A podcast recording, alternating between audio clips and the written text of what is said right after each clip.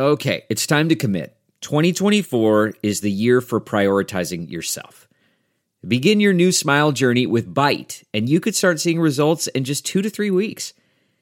Just order your at home impression kit today for only $14.95 at Byte.com. Byte clear liners are doctor directed and delivered to your door. Treatment costs thousands less than braces, plus, they offer financing options, accept eligible insurance, and you could pay with your HSA, FSA.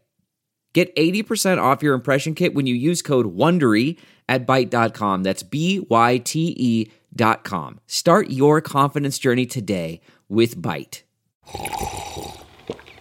That's not just the sound of that first sip of Morning Joe. It's the sound of someone shopping for a car on Carvana from the comfort of home. That's a good blend. It's time to take it easy, like answering some easy questions to get pre-qualified for a car in minutes.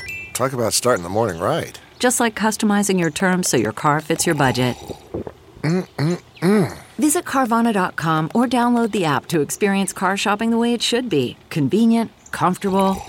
Ah.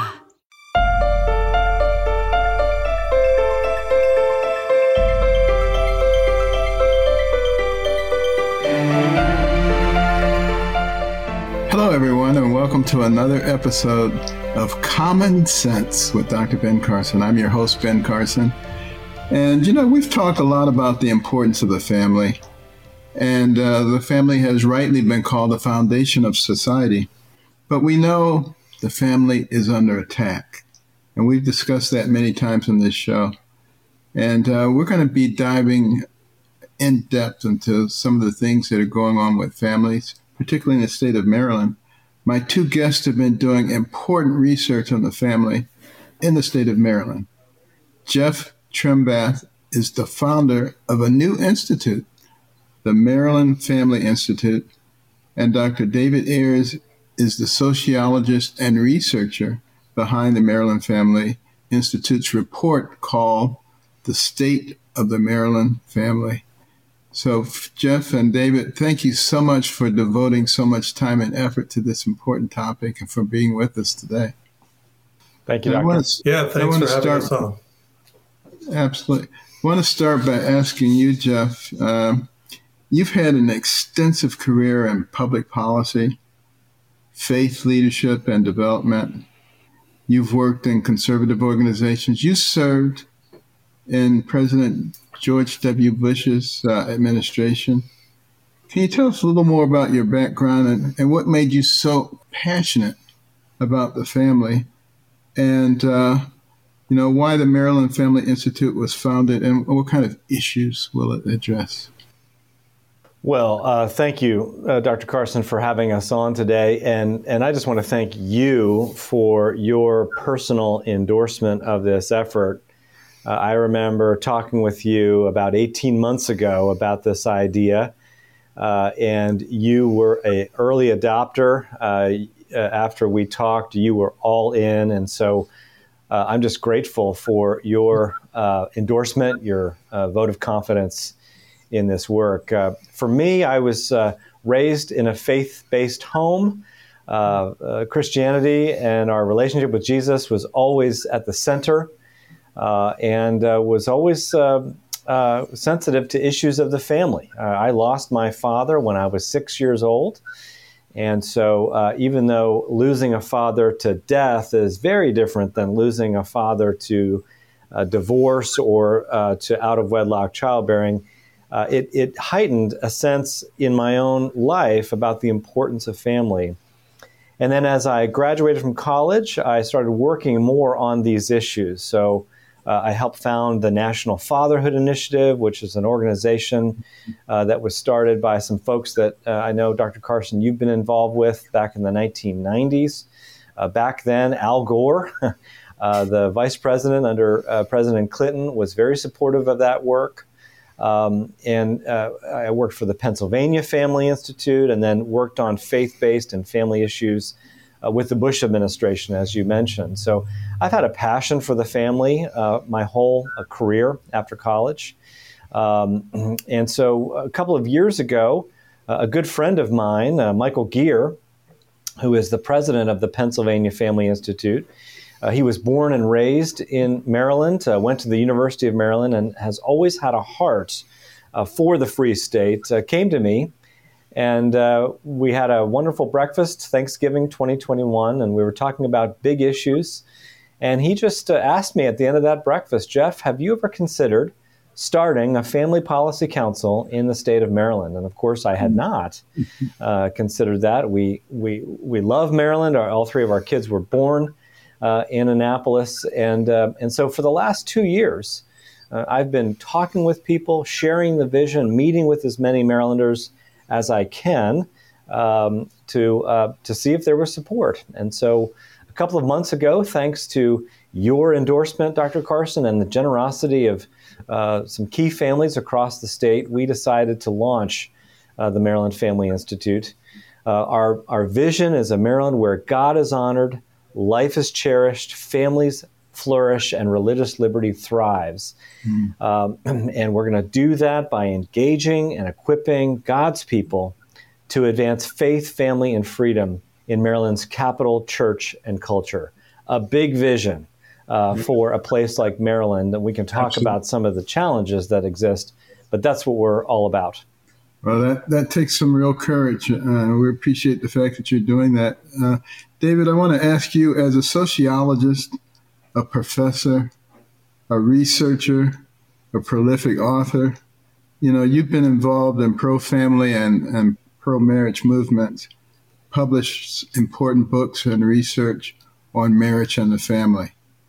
What made you interested in this kind of research on marriage and the family? And how did you get involved with the Maryland Family Institute? Well, my background's, uh, I guess, a little bit different than Jeff's. I, I, grew up in, we were overseas for part of my childhood, but I grew up first in PG County and then in Montgomery County, Maryland. Mm. Large family. And I got you know, a lot of the bad stuff was hitting us. My, my, graduation year for high school was 1974, and a lot of the bad stuff was hitting us in Montgomery County, literally by the time I was in junior high school, and I got swept up in a lot of the worst of it. And um, as a young adult, I came to Christ, you know, uh, very dramatic conversion after I'd say was best a pretty delinquent and troubled childhood. Um, at least, you know, starting with junior high and high school and so I, I, was focused really on psychology and working with youth heavily. And when my wife and I got married and moved back to the DC area from Pennsylvania in 1982, and accidentally ended up in a church that was loaded with, with kind of um, relocating political folks coming in as part of the Reagan Revolution in, in 1982, senatorial aides, and we had a congressman in our church. And and I hadn't really thought about that. I was supposed to start graduate work in psychology at American University. You know, I was still very heavily kind of in, interested in things like physiological psychology and clinical uh, types of intervention. And more and more, I began to see that that what we really needed to do was look at the larger scale social trends and movements that had undermined the family, because it just seemed to all go back to that. There were very few kids that I work with in placement, just as now I'm a trustee at George Junior Republic, a very large uh, institute for delinquent males in Pennsylvania. And um, there's almost none of them that are really coming from stable two parent homes. It, it just seemed to be, you know, such an overwhelming factor. And so I shifted to sociology, not really knowing how liberal it was, actually. um, and um, decided to focus on that area and, and did some stuff with the pro life movement, um, with the Reagan campaign in 1984 and others, and that kind of got me started in this. I've always in sociology had to kind of work around the edges. So, for example, when I when I started at New York University, they asked me what I wanted to focus on. I said marriage and family. They said we don't do that anymore. We do gender studies. Hmm. Wow. Would you like to do that? I said, not really. No. so, because I knew what that meant. It meant feminist studies. And, and so um, I, I, I, focused more on things like social movements and deviance, um, but then always, you know, pursued, you know, at the heart of it, uh, family. And I've been teaching college courses on marriage and family since about 1987. And so that's been a particular passion of mine. And um, I still believe that it is the necessary factor that has to be dealt with for most of our major social problems to be settled. It's not the only factor, but it is a necessary factor, and it's the one that everybody seems to want to ignore. So um, I, I, don't get a lot of pats in the back in sociology for this, um, but but I am finding that. And in terms of coming to the Maryland Family Institute, Jeff and I had worked together when he was director of what was then called the Center for Vision and Values at Grove City College. Uh, we had a great working relationship, and I grew to respect him enormously. Uh, I've also right. been, been aware of and connected with Michael Geer for, for a number of years. And so when I found out about the MFI getting started, you know, I wanted to be involved in any way that I possibly could. And the fact that it's in yeah, a blue state and fighting an uphill battle, to me, that just makes it more interesting. You know, that, that makes it more of a challenge and more exciting. So that that's that's kind of where I'm coming from here. Well, Jeff, why are you specifically focusing on Maryland? Obviously, obviously, there are some significant issues going on here. Well, a couple reasons why Maryland is uh, is important and why we're focused there. Uh, I mentioned the personal connection that we have, that uh, all three of my kids were born there. We have several of our closest friends uh, in Maryland, and so we just have a real personal heart for the state to do this work. But more importantly uh, than what I think, um, uh, Maryland, I think, has an outsized influence uh, on our country. Mm-hmm. Not only its proximity to Washington, D.C., and to the governing elites of our country, but also its proximity to New York City. It's a short uh, you know, two and a half hour train ride from Wall Street. Mm-hmm. Um, it, it is really uh, an influentially placed state. And so, if we can make even a marginal difference in Maryland in terms of the commitment to the family and, and sort of reorienting the state, I think that will have significant leverage across the country. Right. Uh, so it's it's really a it's really a leverage play in terms of this kind of involvement. Um, well, we're, we're not undertaking this. Yeah, I'm sorry, doctor. No, I was just going to say, why is it important to ground your efforts in Christian principles? Do you, do you only work with Christians? Uh, we do ground our, our efforts in Christian principles. We're a Christian organization, but we don't only work with Christians. Absolutely not. We understand that uh, uh, there are people of all kinds of faiths and no faith at all in Maryland. And mm-hmm. Um, and so we want to work with anybody who shares any part of our mission. So if you are a pro life Democrat or if you are a pro parental rights uh, uh, socialist, we'll work with you uh, on whatever issue that is. Mm-hmm. just yesterday, I spent an hour on the phone with a leading rabbi from the Orthodox Jewish community, and we're going to be working very closely with that community on a lot of different issues. So we think it's important to ground our work in Christianity because it's important to have philosophical commitment behind all of the things that we stand for. Uh, so that's important for us, but we we hold to those things in a broadly pluralistic environment like Maryland. And of course, uh, God was the author of the family, and uh, certainly had a very good uh, model for us.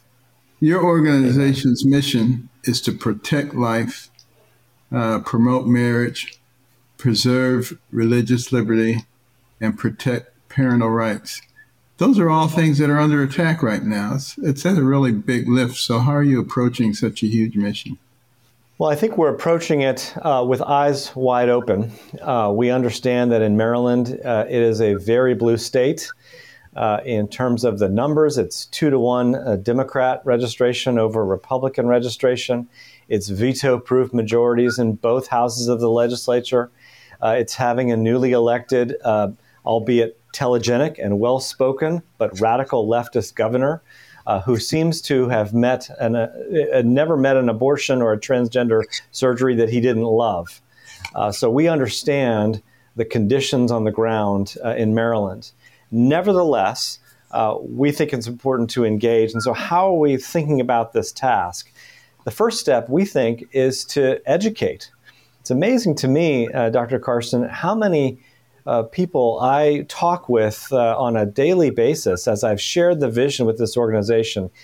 Conservatives, Christians, or conservative people of one stripe or another who are simply unaware of mm-hmm. what is going on in the state government. It, it, it shouldn't surprise me, but it does. Uh, the reason it shouldn't surprise me is because, as you know, doctor, when you were practicing medicine at Hopkins, uh, you were a busy person. you had a clinical schedule that you were doing. You were teaching. You were involved in your church. You were raising your own kids and being an involved father. Uh, and maybe every April 15th, you were reminded of your obligation to the state uh, when you paid your taxes. But that was about it.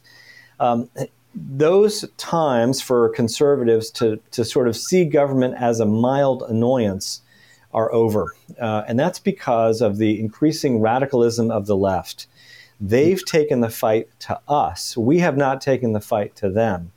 And so, just I think the first step is educating folks about what's actually going on. What are the pieces of legislation that are actually under consideration in Annapolis? That's the first thing. And then, secondly, how can you pray about what's going on? Pray for your elected leaders uh, in Annapolis how can you uh, engage uh, effectively? Whether that's writing letters to the editor, whether that's coming to Annapolis to testify, whether that's talking with your state delegate or your state senator about these issues, whether it's getting your church involved and inviting us to come and talk in your church. There are so many different ways that we can become engaged in these issues. And so that's sort of the second uh, step is to is to uh, uh, become engaged in the process. Mm-hmm. And then finally, I think the way we think about this is a long term project. We realize that to turn a state like Maryland even marginally in the right direction is a multi year project, and so we have to be thinking about projects and, and initiatives with a five and ten and twenty year uh, time frame. Um, and we've got some things uh, as we're thinking about this that we're, we're planning to do. But that, that's how we're approaching the task. Wonderful. Well, before we go into our first break, uh, I want to ask both of you um, why is it important to back up these values you're talking about with actual research? If you're using good facts, and it's really important to present them too in ways that people can really understand. You know, not bury everything in these complex statistical models, but really put the basic things out there uh, in a way that's sound and stands up to, to, scrutiny from the best scholars, but is understandable to people. Because that should be a common reference point. In a sense, then you have things out there that nobody can really disagree with. You know, this is what the violent crime rate is. Uh, this is how much it's associated with the proportion of, of couples in that county that are married. You know, this is what these things are. And then we can all argue about causes and how to interpret that but you have things on the table that simply cannot be uh, talked around. And these are things that matter. Nobody can really argue that how many high school kids are failing or using hard drugs or having sex mm-hmm. at the age of 13 doesn't matter. We all know that that matters. And, and at least it creates, it puts something out there on the table and says, we can differ about what these mean and how to deal with it. But let's agree that these are real and that these are problems and, and, and in a way that's really understandable to folks. I think it's vital. And to the extent that we do that, I'll make the theological point, which is good research backs up what we know from the scripture. Mm-hmm. Uh, like you said, Dr. Carson, God invented the family. Right. And we see that as we do that good research, that's what it shows. When we form families the way God has called us to form them in His Word, good things happen. When we don't, form them as the way God tells us to, uh, bad things happen. That's what the data shows. Absolutely. Well, we need to take a short break, but we'll have more with Jeff Trimbath and David Ayers. And we're going to dive into their report and the findings about the state of the Maryland family. So stay with us. We'll be right back.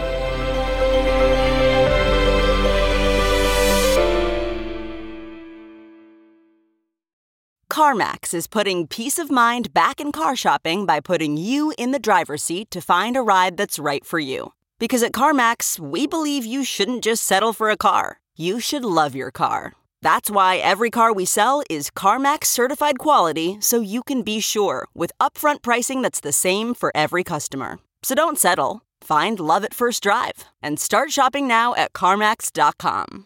CarMax, the way car buying should be. Delve into the shadows of the mind with Sleeping Dogs, a gripping murder mystery starring Academy Award winner Russell Crowe. Now available on digital. Crowe portrays an ex homicide detective unraveling a brutal murder he can't recall.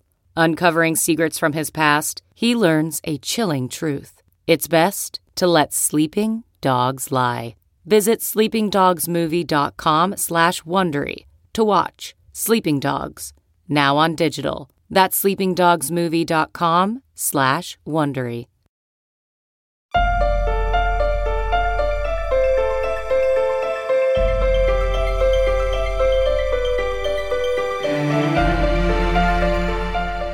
Well, welcome back. We're having a great discussion with Jeff Trimbath and David Ayers about the Maryland Family Institute. The Institute released a new report entitled The State of the Maryland Family. And Jeff, uh, tell us a little bit about why you decided to commission this report. Well, we decided to commission this report because we wanted to see what things were like on the ground in Maryland. And so this is a 24 county deep dive uh, on family formation as correlated with a variety of social pathologies. And Dr. Ayers can talk about the details of that, but the the big finding is that there is, in fact, a connection between how families are formed and the prevalence of these various social pathologies, whether it's poverty or crime or educational decline or drug use or whatever. That's the big takeaway. Um, right. Like we said before the break, when we form families the way God intends us to form them, good things happen. And when we don't, bad things happen. Uh, so we commissioned this report not only to show that connection, but really as a case statement for why we exist at the Maryland Family Institute. We mm-hmm. wanted a fresh articulation uh, about the importance of family uh, to children, uh, the importance of family to communities, and the importance of family to the general well being of all Marylanders, whether those are Marylanders of faith or Marylanders of no faith at all. Uh, mm-hmm. that's what this report shows, and that's that's why we decided to commission it. That's fantastic, David. What about a little bit of background on the research and the methods you used in this report? Well, I, I accessed as much as I could the most unimpeachable resources that we had. I heavily relied on the uh, U.S. Census's five year estimates, which give you a really accurate read and can be broken down. Mm-hmm. Actually, can be broken down to the zip code level and neighborhood level, but we kept it at the county level, which is manageable. Right. Uh, also, data, for example, from the FBI Uniform Crime Report, from the Youth Risk Behavioral Surveillance Studies, uh, from a major mental health organization doing literally millions of survey and data collection points uh, in Maryland.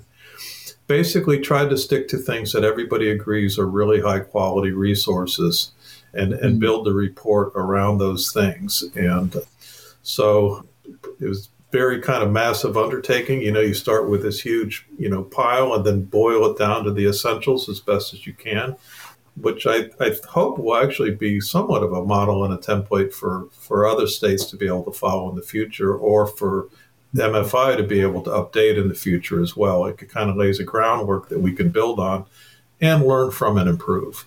Well, I very much appreciate the fact that you use standardized data uh, that all of us accept as legitimate, that really eliminates a lot of the uh, criticisms that frequently come up with these kind of studies.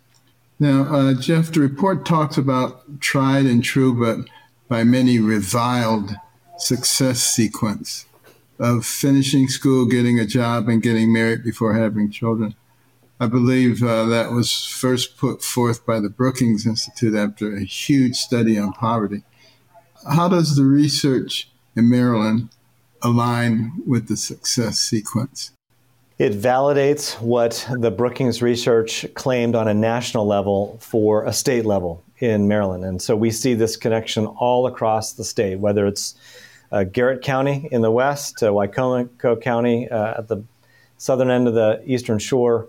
Um, that truth, whether children have success, uh, by finishing high school, getting a job, and getting married is borne out by the data. And interestingly, it also uh, bears that out uh, in, in the face of other variables that were constantly talked about in the popular narrative as as the most important barriers. Mm-hmm. Uh, the biggest one is race, for example. Uh, we're constantly told that if you are uh, an African American or uh, some other person of color, that the deck is stacked against you in a systematic way. Mm-hmm. And, and we know from this report that if you are, are uh, an African American who comes from a two parent married family, you have just as much chance of success as any other person who comes from a married two parent family. That's the key mm-hmm. factor uh, that, that sort of uh, predicts success. Right. Isn't it interesting that uh, people of color from places like Nigeria and Ghana, there's no wealth gap? Yes. And if you know those families, you know, their baseline is a bachelor's degree. And there's heavy emphasis on family and uh, it has nothing to do with the color of skin. Dr. Carson, you, you, could not be more right. And we have lots of Ghanaian and Nigerian families in Maryland, uh, many of them in Prince George's and Montgomery counties, and, and they, they are living that truth, uh, exactly what you said. You go visit them in their communities, as I have, and it's absolutely true. Yeah. I, I just I, presented I some, some information. Yes. Well, I just presented some information in my sociology class yesterday, uh, last day of class. We compared people from India, you know, naturalized American citizens from India with white Americans. Uh, na- people from India double the median household income of white mm-hmm. Americans. And yes. when you look at the statistics, you will find that folks from India do not get divorced and do not have children out of wedlock, and they pursue education as a major priority.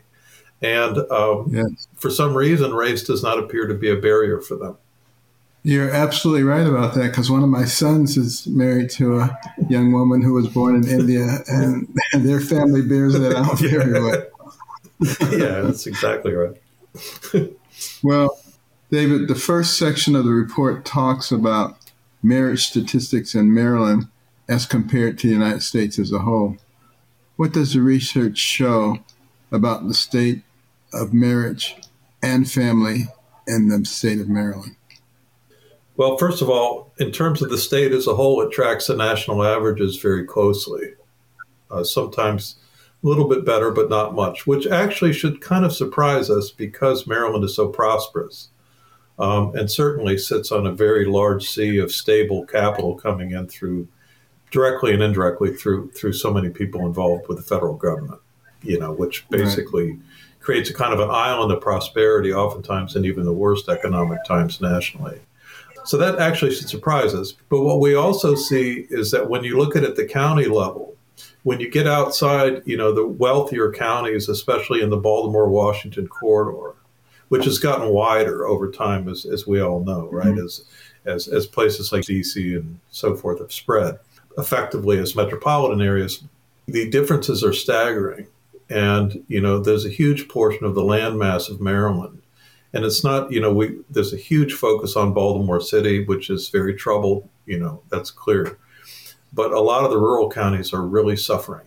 And the level of family breakdown in these rural counties, both in Western Maryland and also in Southern Maryland and in the uh, and in the Atlantic portions of the state, uh, is just oftentimes staggering. And yeah. so, in a sense, people that visit Maryland get a particular impression of it, kind of like that is not really accurate in terms of what's happening in much of the state. And in many of these areas, uh, it's clear that these are also very neglected areas. They don't have the political clout, they don't have the votes, they don't have the cash. And right. um, I think that's that's really well worth noting, which also kind of sets aside because many of these rural counties, you know, Jeff was talking about race, are pre- predominantly, you know, white, and yet, you know, they're really struggling, and we we try to really make that clear. This, you know, what this report is about is who's doing well and who's not, and a lot mm-hmm. of Maryland is not doing well right now. That's for sure. Now, the research mentions that the marriage advantages and the non-marriage disadvantages for income and poverty rates are so stark that you would expect more public attention. Why, why is there not more public attention to this? and that's pretty dramatic. Either one of you. I'd be willing to give it a quick shot, and then Jeff may have some thoughts too. I'm, I know he does actually, but it is politically inconvenient. When you start getting close to four out of 10 children being born out of wedlock, when you have skyrocketing cohabitation rates, when you have divorce as high as we have, uh, it gets harder and harder to speak out on this because there's huge constituencies of people that rather than seeing you know the real care and kindness and even love that that's kind of built into expressing those concerns what they, they feel like is they're being personally attacked and everything about our mm-hmm. culture seems to be designed to make them hypersensitive to any any indication that we care about you we know that you're working very hard that you're doing the best job you can but you're in a very difficult position. The outcomes are not going to be as good, and it would have been better if you'd never gotten into this situation in the first place. Mm-hmm. Uh, and so we'd like to help you where you are, but we'd also like to help other people not follow where you are. And I think that ends up getting lost. So I think a lot of politicians know that they're going to be punished for this. Um, that they're really afraid to take it on, and and you know it's a legitimate fear. Um, and they're mm-hmm we're not going to see the Washington Post and the Baltimore Sun applauding them for having the courage to speak the truth about marriage right. and, and, the need to bolster marriage in the state of Maryland. They're going to be flayed. And so um, everybody's really gun shy, and meanwhile, the situation just continues to get worse and worse. I would answer the question, Dr. Carson, by, by echoing everything that Dr. Ayers just said, but also by summarizing it and saying what this report shows and the and the solution to it are the hard things. It's a, it's not an easy thing uh, to get married in a culture that says you don't need to be married. Mm-hmm. It's not an easy thing to stay married in a culture that mocks uh, marital commitment, in a culture that is increasingly becoming more secularized, less and less religious. The rise of the nones that we've been reading about in sociological data. Uh, so it's the hard thing. It's much easier to just throw a bunch of money at all of the effects of the fam- of family breakdown than it is to get at the core issue to say, uh, let's talk about that success sequence. Let's connect you with your religious tradition right. that values lifelong commitment between a man and a woman as you create the next generation of Marylanders. That's a very hard thing to do, and we just don't want to do hard things in our culture today. That seems to be the case. And and then we have enormous pressure from Hollywood and from social media uh, to move in a direction that's completely opposite of traditional nuclear family. And it makes it very easy for people to justify their lifestyles. And I don't, I don't know if there's really much we can do about that except be willing to stand up as you two are and state what the obvious are. Because a lot of people, they know what you're saying, they know it makes sense, they're familiar with the data, but they would much prefer stand in the corner and stare at the floor than possibly get canceled. And there's no courage. That seems to be the problem. But uh, David, well, that's exactly that's exactly right.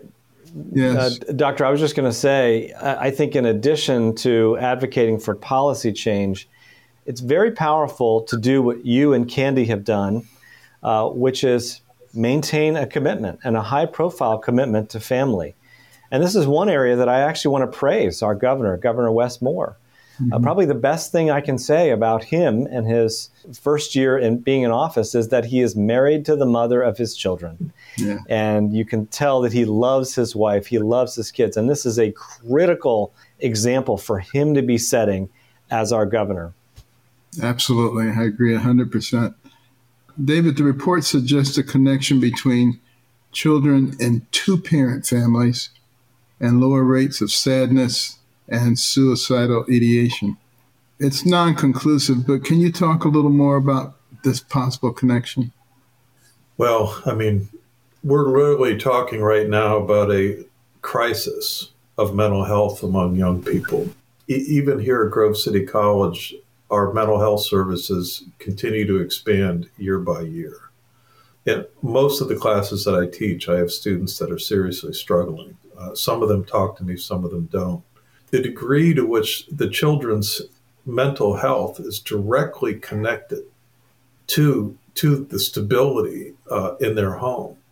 You know, you can have two parents that love you, but if they're separated by 2,000 miles and one of them only sees the kids a few times a year, um, you can have all the love in the world, you can have all the good intentions of the world, but you can't fool that kid into thinking that they're experiencing the kind of warmth and, and, and daily support. Uh, the, the time that you can invest and be involved in your kids is so much greater when you share the load. But, you know, I have six kids. I, I can't tell you how often, even now as a grandparent, by the way, my wife turns to me and says, Dave, I want you to look after your health. I don't want to do this alone. And, mm-hmm. you know, of course she doesn't. You know, when did we decide that fathers didn't matter? You know, I, I'm trying to figure this out. Um, the other thing is, of course, the children are more successful in all kinds of other ways when they have the, both the financial and the time support of two married parents. You know, a household that's just far much easier to run, even though it's still challenging. Um, and that success then breeds mental health as well when, when you feel that you're accomplishing your goals, when you feel like you're moving towards your goals, that you're succeeding in school, that you're able to, to, to be successful in the things that you're passionate about, you're happier, you know. But it's easy, that's simply easier uh, for children in homes where they have two parents. And, and, and the other thing is the, what we know overwhelmingly, and this is why cohabitation doesn't work either, the instability kills kids you know, constantly being bounced around. I mean, I was hard for me growing up in a home that kind of functioned almost like a military family, but at least right. I always had the same parents example there. too. Yeah, yeah. I, at least I had my parents there for every single move, but they're going. What we don't realize is that these kids are caught up in a serial serial pattern of instability their parents break up, let's say when they're five. Then mom typically lives with somebody before she marries that person. That may go through two or three cycles before she gets married again. So right. oftentimes these kids are reaching the age of 17 or 18, having gone through three, four, five breakups and transitions, each one that moves them farther away uh, from their right. parents. The J.D. Vance's book, Hillbilly Elegy, is a very, very eloquent kind of biography of a young man that went through precisely that. And ultimately, the Marines and religion uh, kind of helped to dramatically turn his life around, but he was basically caught up. Uh, Andrew Cherlin at Johns Hopkins, one of the foremost family sociologists in the country, calls it the marriage go round. And he says, right. we don't appreciate the extent to which the kids are not being subject to a divorce they're subject to a series of insta- unstable home situations. Boy, I tell you, you have really hit the nail on the head there. Um, but Jeff, uh, you know, in addition to all these emotional issues, uh, Baltimore has been in the news recently for some troubling educational statistics uh, related to reading and math proficiency. But your research identified other counties that are struggling as well. Can you talk about some of the school scores in Baltimore and other Maryland schools? They're pretty horrible. Yeah. And I appreciate you pointing this out, Doctor, that this is a report that does not pick on Baltimore. I know a lot of these kind of social reports in Maryland love to do that. Right. And uh, and as Dr. Ayers said, uh, you know, there, uh, certainly Baltimore has its problems, but but as you pointed out, uh, these are issues that trans, transgress any particular location in the state, and and particularly in education uh, achievement. And we see here, you know, that when when kids come from homes, stable homes, their educational achievement uh, is better than when they don't. And and so uh, so we, we, think part of the answer to this uh, is giving parents uh, an increasing level of control over the mm-hmm. kinds of education that they're able to provide for their kids, and certainly that includes school choice. We have a very modest school choice program in Maryland called the Boost Program. It's about $10 million. Right. One of our legislative priorities for the upcoming session is to preserve and even to grow that program because we think the demand uh, for alternatives to the public uh, options for parents uh, is higher than we're able to fulfill. So we're going to be making that case uh, to the to the General Assembly in the next session. Uh, we think that's true not only for Baltimore schools, but for schools across the state. Um, as these as these data have come out, w- we know uh, that the, even the good public schools in the good parts of the state are not as good as we think. And so we think uh, giving parents increased options to choose the education that best suits the needs of their particular child uh, is a big part of the answer to that issue. Uh, we also think that you know I- I- increasing uh, patriotism in schools. Let's talk more about our country, which is what you've done uh, through Little Patriots and so many of the things that uh, American Cornerstone has done. Uh, we'd love to see American Cornerstone products in every Maryland school. Um, and we'd love to have you uh, talking about your books, Dr. Carson, in every uh, school library and public library across the state. Let's talk about that more than we talk about uh, Lawn Boy or Heather Has Two Mommies or sexualizing five year olds, which is unfortunately what so many of these schools are focusing on. And we need to focus on our, our real history. Uh, the good, the bad, and the ugly. Amen. But uh, an honest appraisal of our history as Americans shows there's a lot more good than there is bad and ugly. And, uh, you know, there are some Amen. entities like 1619 and CRT that only sees on the bad and the ugly and try to build everything around that. And how incredibly negative that is. But, you know, you guys did a lot of research here. And overall, what research findings were the most alarming and the most encouraging for both of you? I'll take a stab at that, Dr. Carson. The the the stat that sort of sticks out to me, I mentioned about how the research shows problems for the whole state and not just our major urban areas. Uh, in Garrett County, which is the westernmost county in Maryland, where Deep Creek Lake is located, a lot of folks go out there during the summer to enjoy the the beautiful surroundings. Uh, over 25% of 12th graders in Garrett County self report that they've had four or more sexual partners. Wow. Stunning. I mean, uh, just What- an amazing number. It? what percentage you say? What percentage? Over 25% wow, quarter. of of 12th graders in Garrett County have, ha are self reporting. So it's probably higher. Self reporting four or more sexual partners by the time they reach 12th grade. I mean, it's just, it's an amazing uh, statistic that has very negative implications for, uh, for those kids and for the county and for the state as a whole. Wow.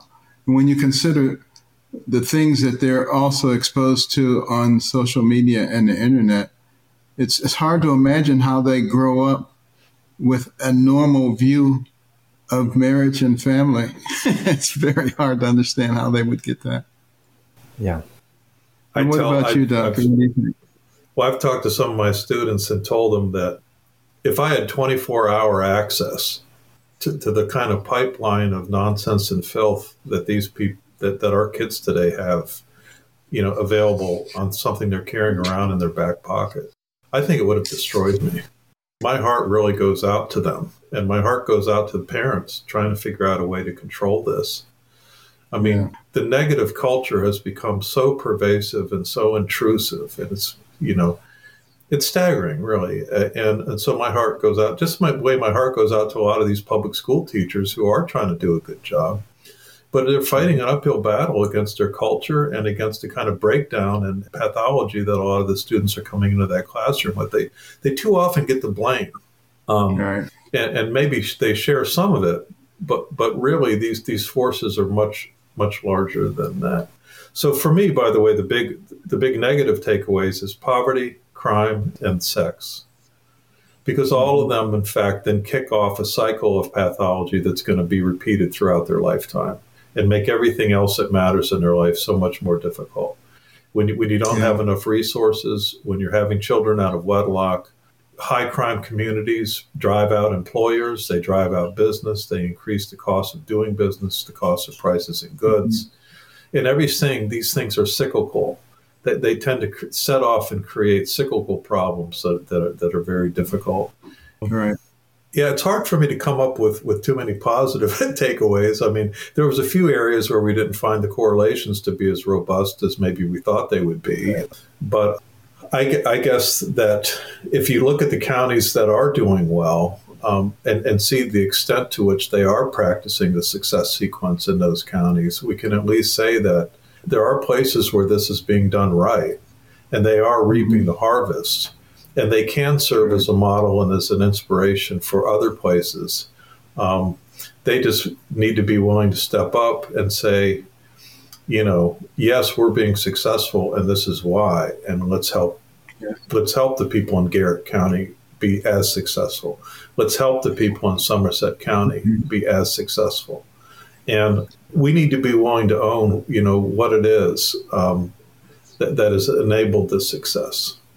And um, so there, there are, you know, that there, there are there are large islands in Maryland that are practicing the success sequence, and they are they are reaping the benefits of it. And there's no reason why that can't be exported. Absolutely, where you're definitely showing the way. You know, I frequently say my worst nightmare would be to wake up and to be 20 years old. Uh, you know, people have always said it's the same now as it always has been. It's not the same. and the pressures that these young people are exposed to are ridiculous. And, and, and we really need to do all we can to, to help them to see that there are other ways. There are ways that lead to peace and tranquility and happiness and success. And you don't have to just go down the same path as everybody else. But we'll be right back with, uh, with Jeff Trimbath and uh, David Ayers from the Maryland Family Institute uh, with some closing remarks. Stay with us.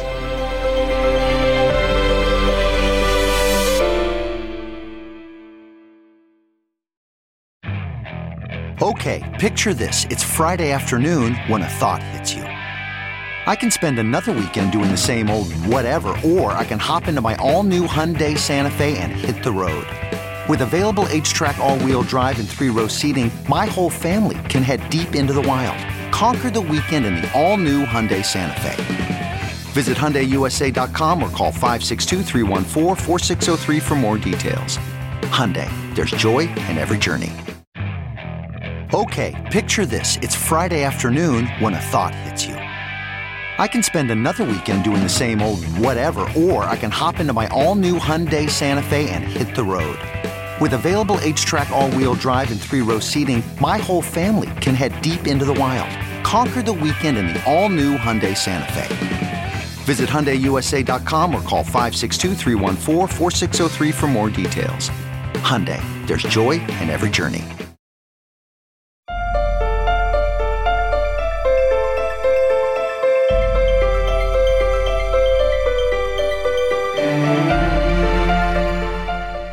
We're back with common sense, and you've heard a lot of common sense in this conversation today.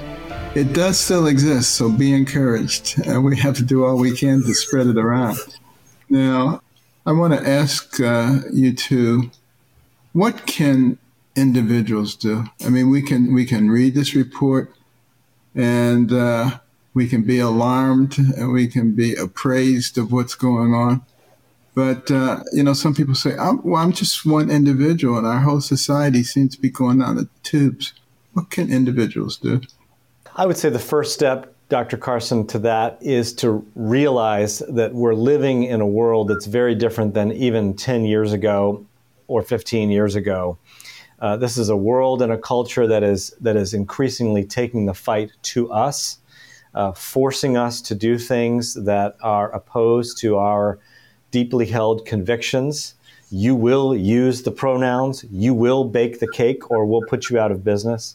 Mm-hmm. It's a very different atmosphere than it was even 10 or 15 years ago, where there was a general sort of live and let live philosophy.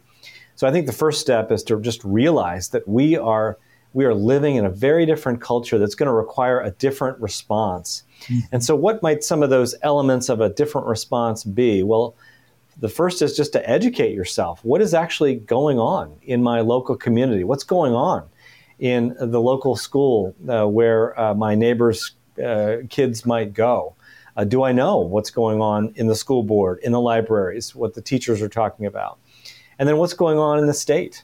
Um, every day throughout the session, which will start on uh, January 10th, uh, legislators will be making decisions that will directly affect their lives. And so uh, educating themselves about what's going on, and then um, talking with their neighbors, uh, talking with their church members, getting involved as the Lord leads them to get involved. uh, whether that's lobbying themselves, whether it's giving money. Certainly for all of us, it means praying for those in authority at the state level. All those are things that people can do. I would encourage uh, all of your viewers and listeners, Dr. Carson, to go to marylandfamily.org uh, to take a look at some of the research that we're putting out there. Sign up to receive updates. We'll be keeping you informed about what we think is important in the upcoming session. I, I, think those are some of the things that individual Marylanders can do uh, to make a difference. Amen. And Doctor? Well, you know, it's interesting. It's interesting, Dr. Carson, that uh, your show is called Common Sense. I have a lecture on common sense at the beginning of every one of my 101 classes. And what I address is people criticize sociology because if it's done well, it mainly basically is simply defending common sense. And my reply to that is praise God that it does. And um, I want my gravestone to have etched on it. Here is a man who spent his life defending common sense. and of course, as we know, common sense reflects re- reflects creative created reality. I never have to fear that my data is not going to support what I know to be true in the scriptures. I just don't think about it. I don't worry about it. It's going to happen. Um, I don't yeah. force it either. But I would say there's at the personal level, we need to we need to be there for our neighbors, for our friends, for our families, no matter what. And a, a scripture that has really served as a mantra for me, and, and actually more and more as I as I see the decline, is speaking the truth in love. Mm. First of all, we're coming at people side by side. We are fallen, broken people trying to come alongside other fallen, broken people because we love them, because we care about them, because we honestly want what's best for them. We're not talking down to them. We're not banging down on their heads. Uh, we're not trying to humiliate them. We're not trying to shame them. Uh, we are trying to help them, and oftentimes help, just as it was for me when I was first a Christian and coming out of my past. Um, it requires tackling some hard truths and laying some hard paths in front of people but then we have to be there to, to, to grab them by the mm-hmm. elbow and to help them on that path. We just have to. We cannot be seen as arrogant. But to speak the truth, we also have to know it, and we have to educate ourselves. And part of that, which which groups like the Maryland Family Institute address, is we just don't appreciate to what extent you know all politics is local. And we get so caught up in the grand kind of national and international trends that we forget that it's a decision that our school boards, our townships, our state governments are making that, that mainly impacts our lives. Almost all crime, for example, is dealt with at the state level. Mm-hmm. So I think we have to educate ourselves. As Jeff alluded to this before, this is a long game. I'm not expecting to see a lot of results in my lifetime. I mean, I hope I do, and I'll see some. But but the main thing is is we're, we're working towards the future and building something that's my whole logic of my children and my grandchildren. We're building something and we're playing the long game. And we're doing it under the benevolent eye of our God, who is not surprised by any of this. He's not shocked by any of this. He's not discouraged by any of this. And he doesn't want us to be either. You know, he wants us to basically be happy warriors understanding that we're, we're put we're put into this world and, and it's not going to be easy but but we really need to engage these things and just be patient, patient, loving, Amen. and educated. well, you guys have really made a, a major contribution here, not just to the state of Maryland, but to the United States of America. I want to thank you for being patriots, for caring, for doing careful research and studies that we can rely on. And may God bless you and Merry Christmas. Merry Christmas to you. And we will be back with my closing comment in just one minute.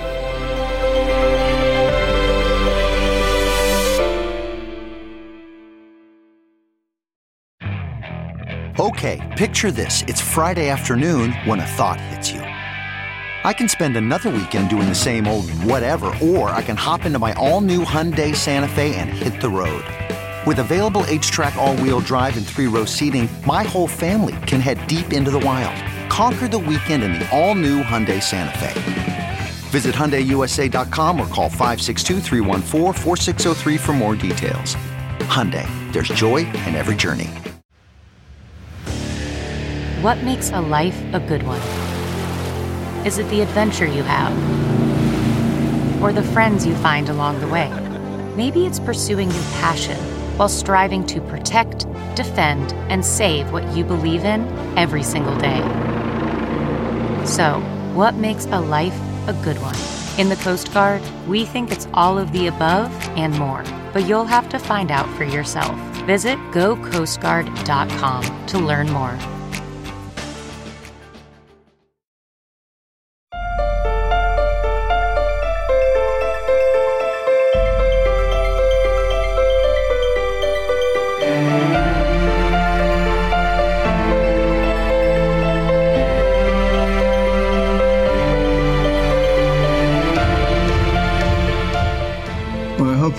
Enjoyed that discussion about families, about the attacks on families, about what you can do in your own sphere of influence. This is a serious issue because the family is the foundational unit for the society. And if the family falls apart, what's going to happen to our society? We really need to think this through. And I don't want you to think that only two parent families are successful. You know, I grew up with a one parent family. My mother was a spectacular individual. She would not accept excuses. I think that was probably the best thing that she ever did. Don't live by excuses. Take responsibility for your own life and for what's going on in your environment. It makes such a big difference. And when Candy and I were raising our sons, we were very careful to make sure that they weren't spoiled because they grew up under very different circumstances than I did. There was, you know, plenty of resources and opportunities, and you have to be careful not to spoil them and make sure they take personal responsibility. And I also knew how important it was to have a father figure around. And I was incredibly busy as a surgeon, and uh, I was also traveling a lot. So I made it a requirement for the places that I went to and travel to include my whole family. So all the kids had frequent flyer cards for every airline. They travel all over the world. My wife and my mother would come as well. There were always six of us. And uh, that was good bonding time and time to pass on values as well. And the point being, no matter what kind of lifestyle you have, you can figure out a way to make it work if you really want to. And I hope you will spend a lot of time thinking about what you can do to strengthen your family and the families around you. Uh, maybe by modeling to them what a solid family looks like. And that's it for this week. And remember to always listen Apple Podcasts, Spotify, Stitcher, wherever you get your podcast, rate us, review us, tell others about it, help spread the word, help spread common sense. And remember the four cornerstones faith, liberty, community, and life. See you next time.